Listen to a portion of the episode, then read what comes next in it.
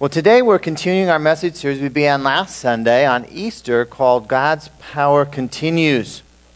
Last Sunday we talked about how Jesus was born to a Virgin Mary by the power of the Holy Spirit. We talked about how Jesus taught and did many miracles in his ministry during his days on the earth by the power of the Holy Spirit. We spoke about how he was crucified on the cross laid in a tomb, and three days later he rose from the dead through the Holy Spirit's power. And now, Jesus had told his disciples after he rose from the dead that he was not going to be with them any longer. He was going to return to heaven.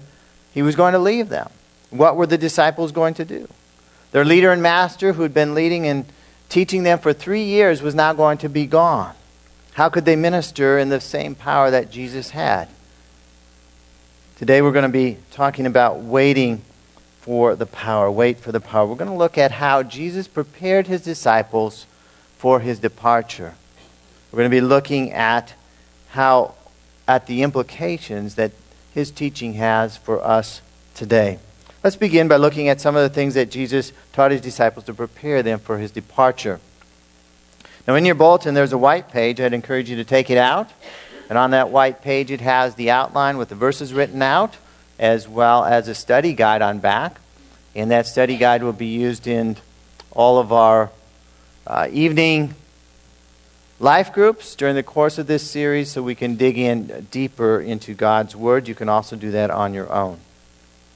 John 14, 12, Jesus told his disciples, I tell you the truth, anyone who has faith in me will do what I've been doing. He will do even greater things than these because I am going to the Father. Now, that's an amazing promise, isn't it? It's incredibly amazing. When we read this promise that Jesus made, we see it doesn't just apply to these first century disciples, does it? Who does this promise apply to? Underline that phrase. Anyone who has faith in me. That's who the promise is for. And so this promise has applied to believers in Jesus Christ down through the centuries, down to our day today in 2015. If you have faith in Jesus Christ today, then this promise applies to you. And what were the things that Jesus was talking about? What had he been doing? Well, if we look in the context of this verse, we see that Jesus had been teaching God's word to the people and had been doing miracles. He'd been healing the sick, he'd been delivering people from demonic powers. Those are the things that Jesus had been doing. When would these greater things happen? Verse says, He will do even greater things than these because I'm going to the Father. When Jesus left the earth, when He ascended to heaven, then He would make available the power to accomplish these things for the followers or disciples of Jesus Christ.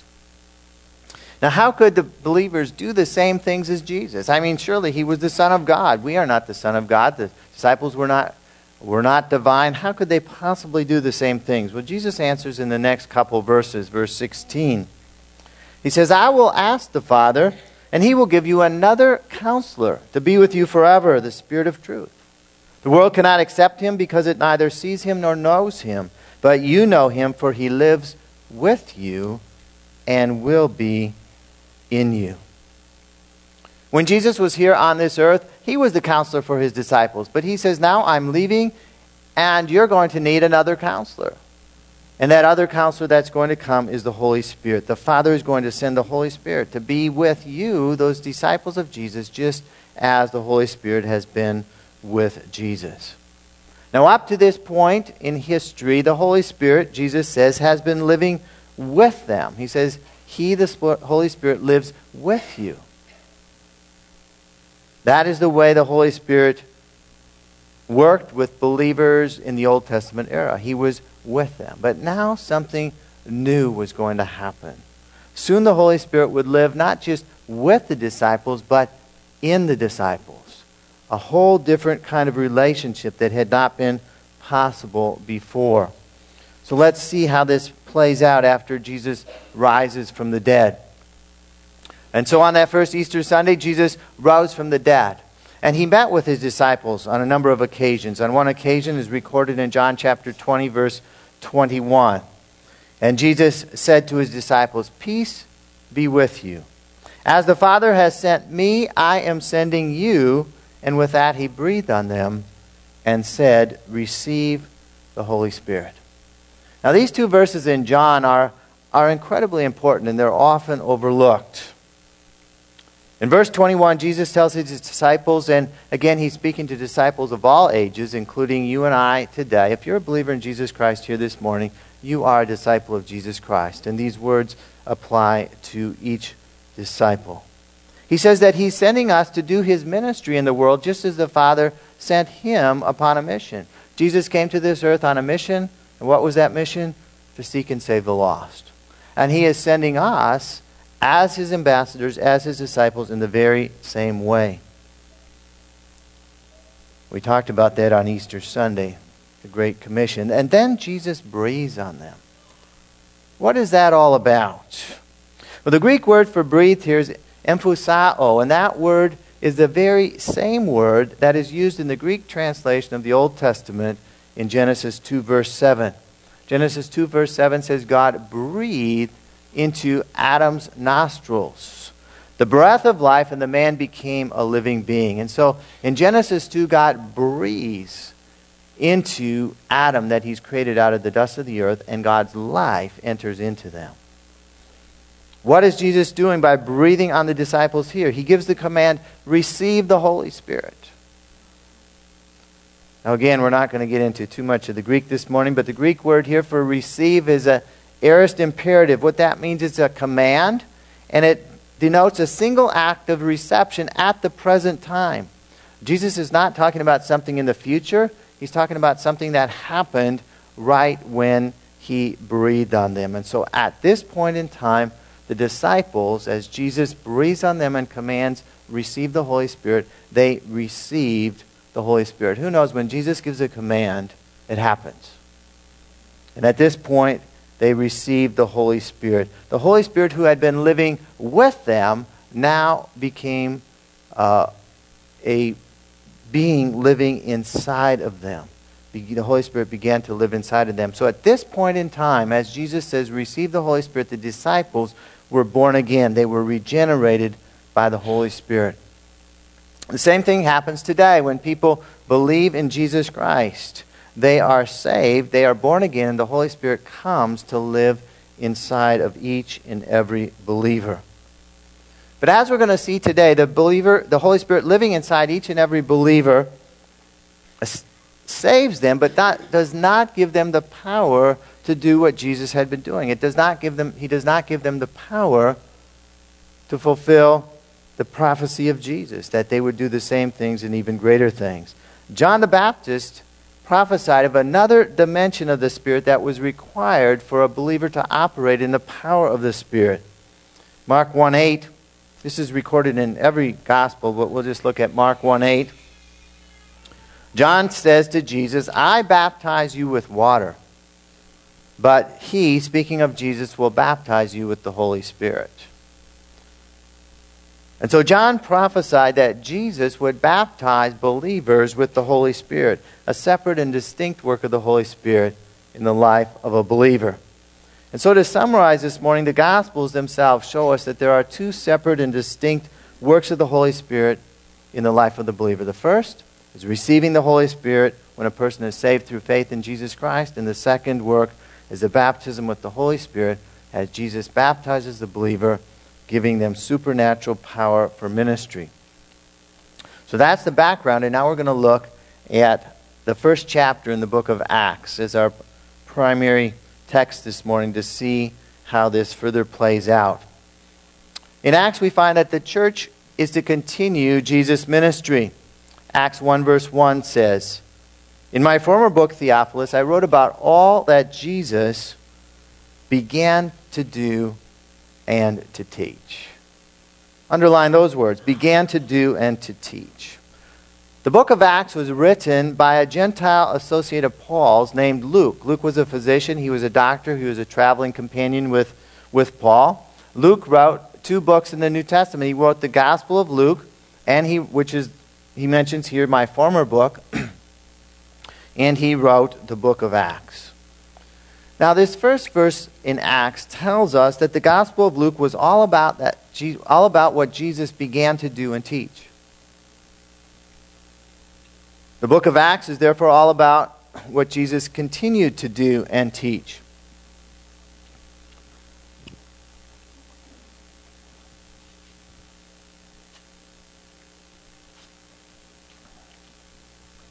I think there was too much cheering at the ambush game last night.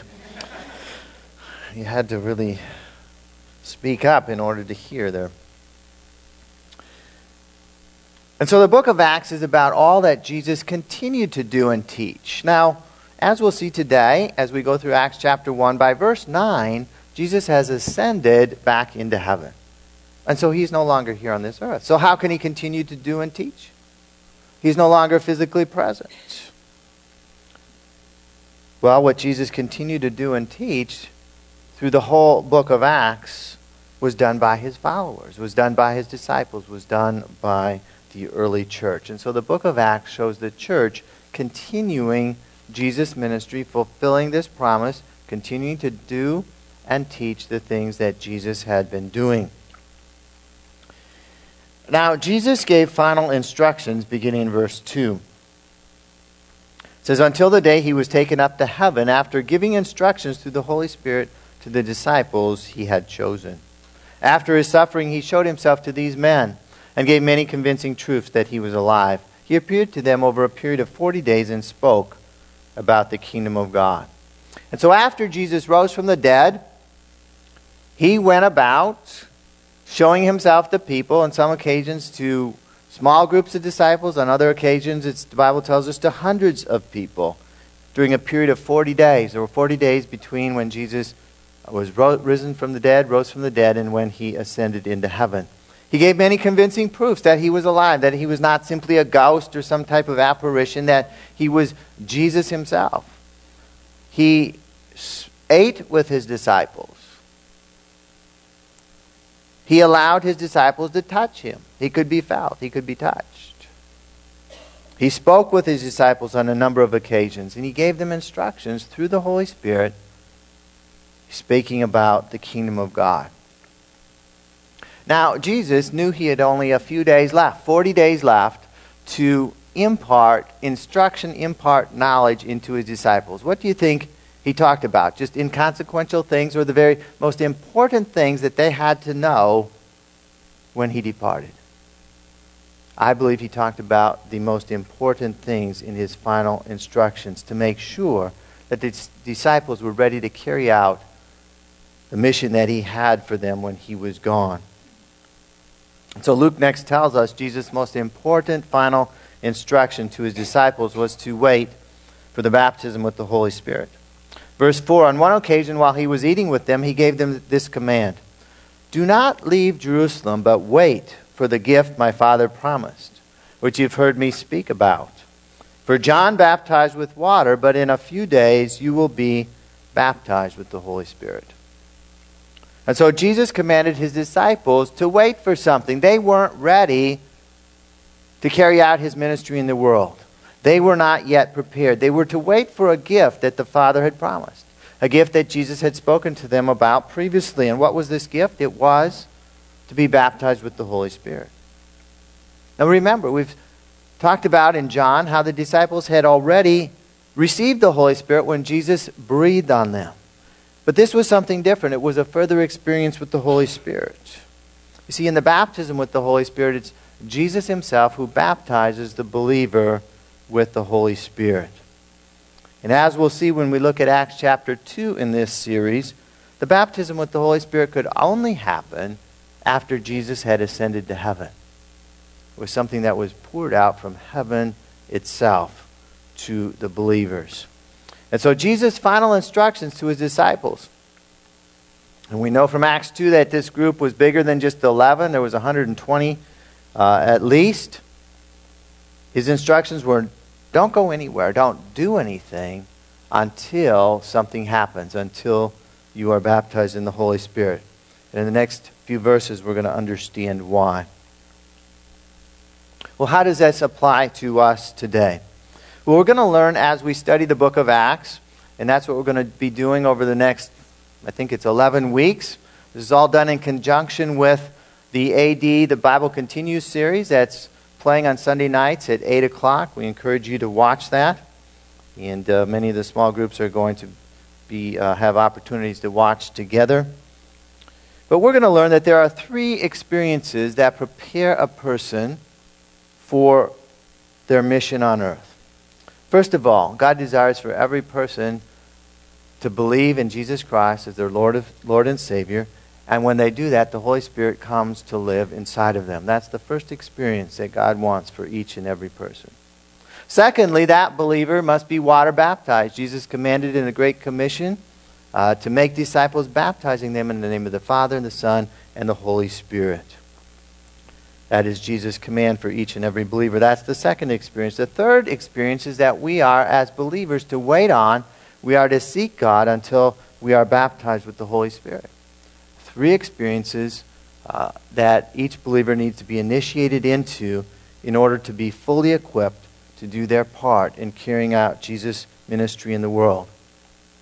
And so this morning, God wants you to look at your own heart. Where are you at with respect to your walk with God? If you're not a believer here this morning, God wants you to put your faith and trust in Jesus Christ. That's the very first step. And the Holy Spirit will come and live inside of you. If you're a believer, God wants you to be water baptized by immersion after you've believed. If you haven't taken that important step, we encourage you to sign up to be water baptized at our next baptism. Infant baptism is not biblical baptism. It's something your parents decided for you to do. Doesn't count for obedience to Jesus' command. You need to be baptized after you become a believer. And if you haven't been baptized with the Holy Spirit, the third experience we're talking about this morning, then begin to pray. Begin to seek God earnestly until it happens. So now let's learn more about Jesus' final instructions we are to focus on God's priority mission for our lives. Verse 6. So when they met together, that is, disciples and Jesus, they asked him, Lord, are you at this time going to restore the kingdom to Israel? Here's another time where I just sigh. The disciples just didn't get it, did they?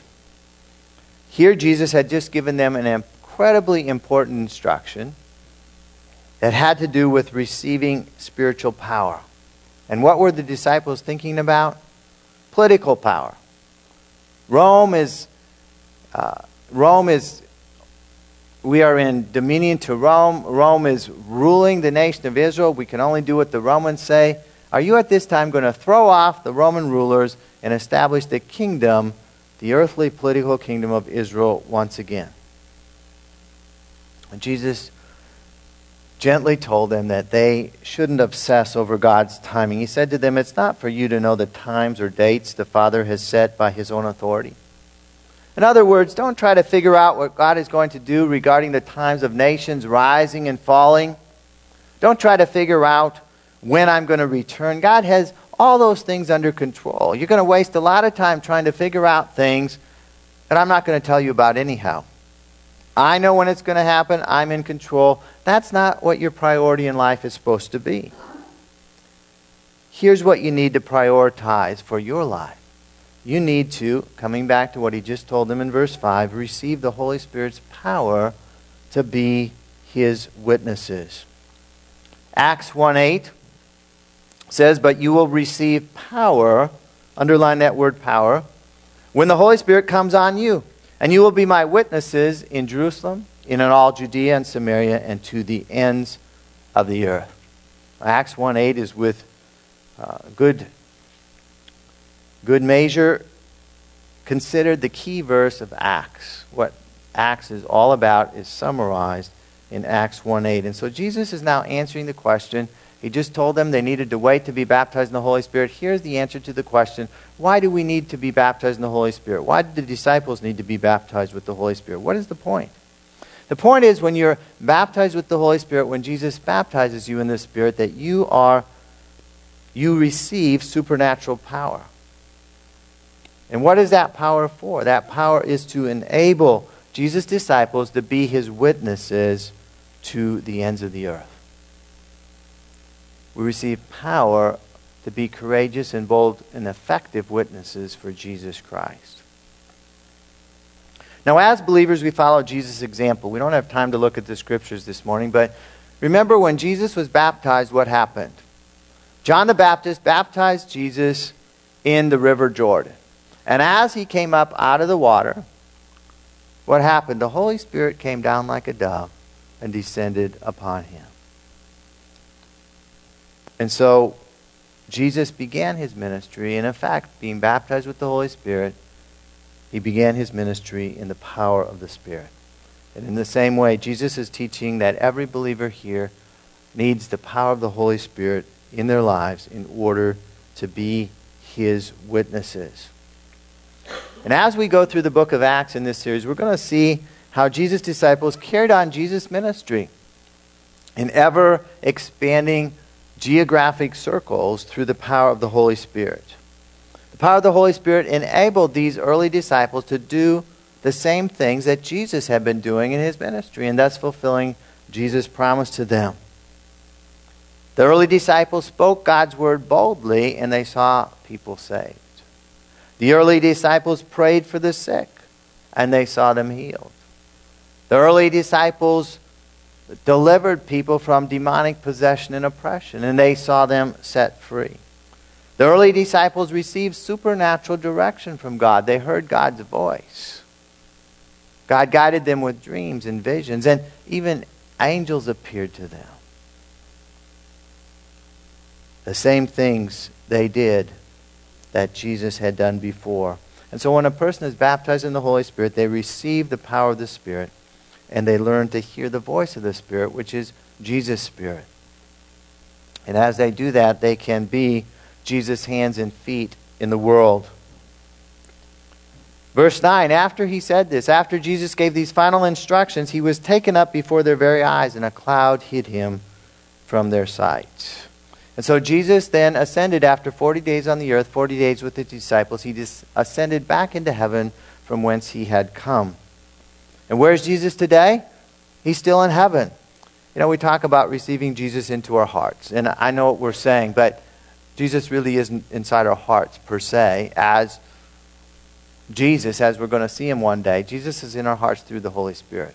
That's how Jesus lives inside our hearts today. And Jesus' ministry He's not going about. We can't see him here because he's in heaven. I mean, Jesus has a physical body, a glorified body, but still a physical body that can eat and be touched. But Jesus is in heaven, so his ministry continues through his disciples, through you and me. We are his hands and feet in the world. And to carry on that ministry, we mustn't simply focus on heaven. The disciples, it says, they were looking up they were looking intently up into the sky as he was going. When suddenly two men dressed in white stood beside them. Men of Galilee, they said, why do you stand here looking into the sky?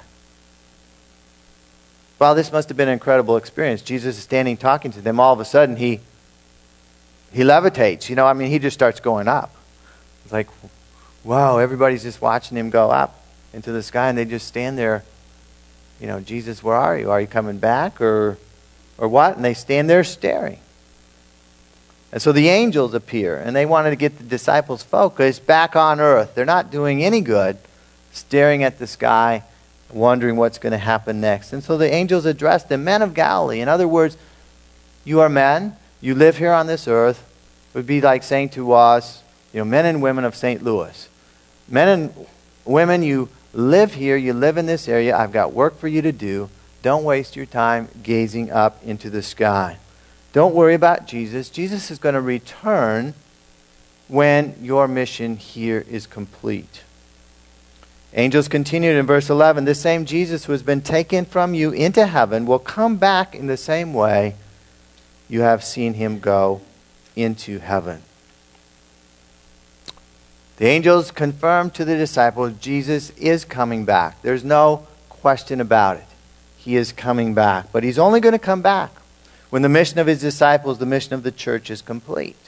And what is that mission? Well, we had it given to us by Jesus himself. The mission is to be Jesus' witnesses to the ends of the earth by the power of the Holy Spirit. Jesus made it very clear in Matthew 24 14.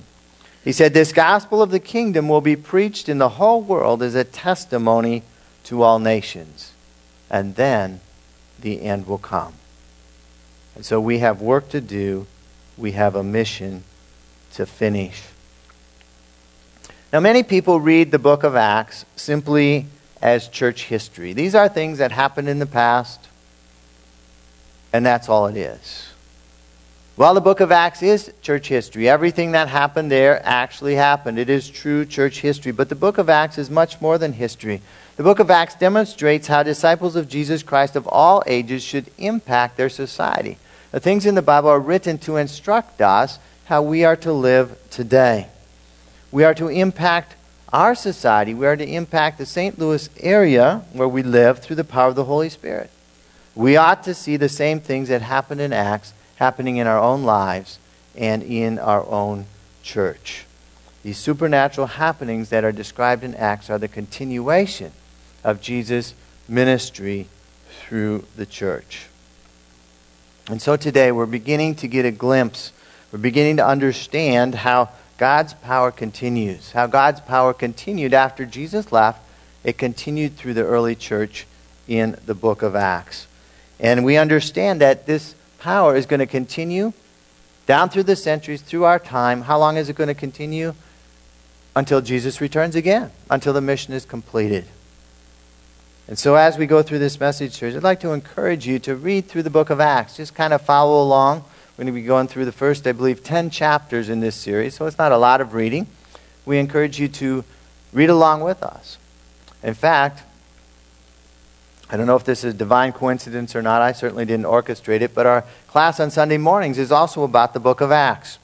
And so I think God wants us to be studying the book of Acts. So we'd encourage you to do that. You get even another perspective uh, that's a little bit different. So we've got the message on Sunday mornings, the class, the life groups, and the television series on the book of Acts. God has something to say to us. And so, wherever you're at in your spiritual journey this morning, God wants you to begin to pray and ask Him about the next step He has for you. God never wants us to get satisfied in our Christian walk. There's always more that He has for us.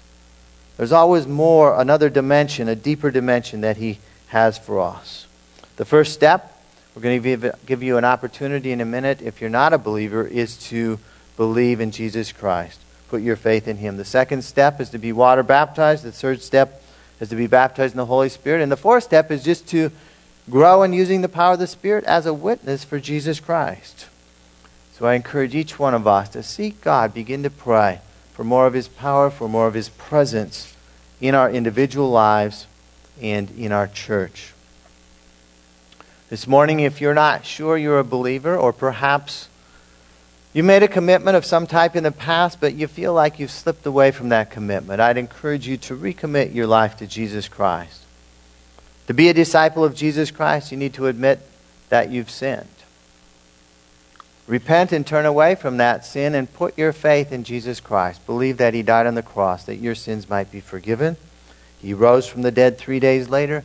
Commit your life to serving Him as your Lord and Savior. So let's bow our heads right now. We're going to pray a simple prayer.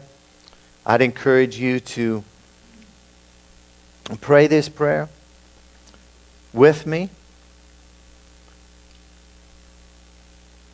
With every eye closed, if there's anyone here that wants to commit their life to Jesus Christ for the first time or recommit your life, I'd like to ask you to raise your hand and raise it up and just slip it down again. If there's anybody here wants to pray it, raise your hand and slip it down again. Thank you. We see those hands.